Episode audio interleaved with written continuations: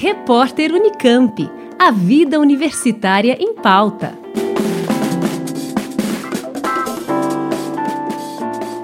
Uma composição em pó desenvolvida na Unicamp ampliou a estabilidade da proteína cicatrizante do abacaxi. A composição, contendo nanopartículas liofilizadas, preserva a bromelina em temperatura refrigerada por até 90 dias.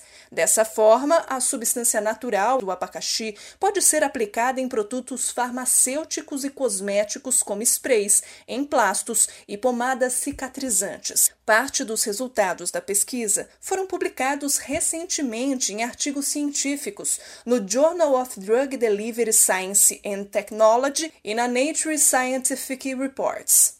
A professora e pesquisadora da Unicamp, Priscila Gava Mazzola, explica o interesse pela bromelina. A gente tem buscado muito produtos que a gente chama, entre aspas, de verdes, né? Produtos verdes, então que o ativo seja de origem natural, origem de resíduo. Existem alguns estudos, né, de partículas com bromelina, mas a bromelina vem decorando a partícula, ou seja, do lado de fora das nanopartículas, né? Então não havia um estudo que buscasse uma encapsulação da bromelina, ou seja, que a bromelina tivesse internamente, né, na partícula. A bromelina é conhecida pelo alto poder anti-inflamatório e cicatrizante. Ela está presente em todas as partes do fruto, só que essa enzima é muito instável e se degrada facilmente. Na formulação elaborada por pesquisadores das faculdades de Ciências Farmacêuticas e Ciências Médicas da Unicamp, a bromelina foi encapsulada em nanopartículas de quitosana e liofilizada, uma espécie de secagem a frio, com a proteção térmica do açúcar do malte, a maltose. O farmacêutico e pesquisador Danilo Costa Geraldes conta como é feito o processo. A amostra ela é congelada em baixas temperaturas e a partir de pressões próximas até a zero, pressões muito inferiores à pressão ambiental, você consegue retirar o solvente desse material. Retirar essa água solvatada e assim você termina com um produto seco que mantém suas propriedades íntegras por muito mais tempo.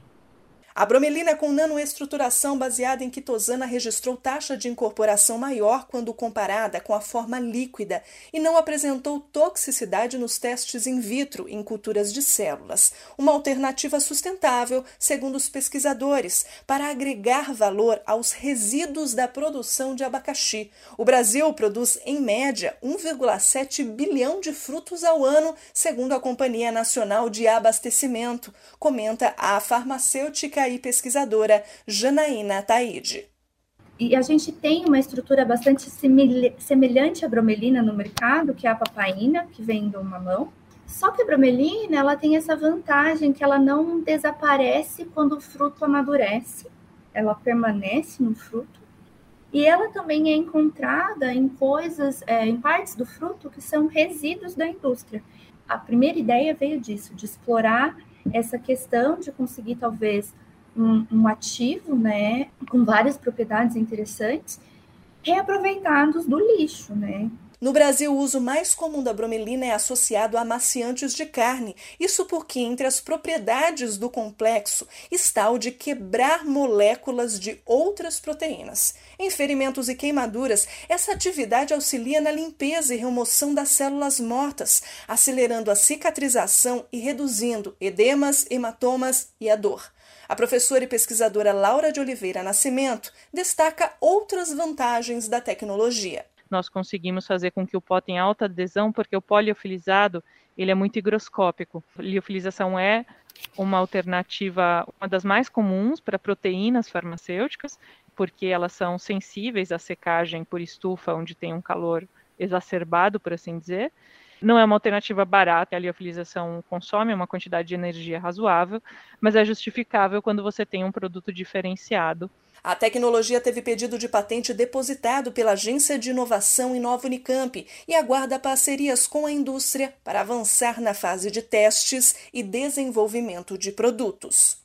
Tanto isso poderia ser usado num spray seco, né, para aplicar direto sobre o local da ferida, como parte de um outro produto. Então, talvez elas nesse estado, nano e liofilizadas e secas, por exemplo, colocar numa outra base, numa emulsão, num gel, ou mesmo terem, tipo, sachês que fossem ressuspensos no ambiente hospitalar, né?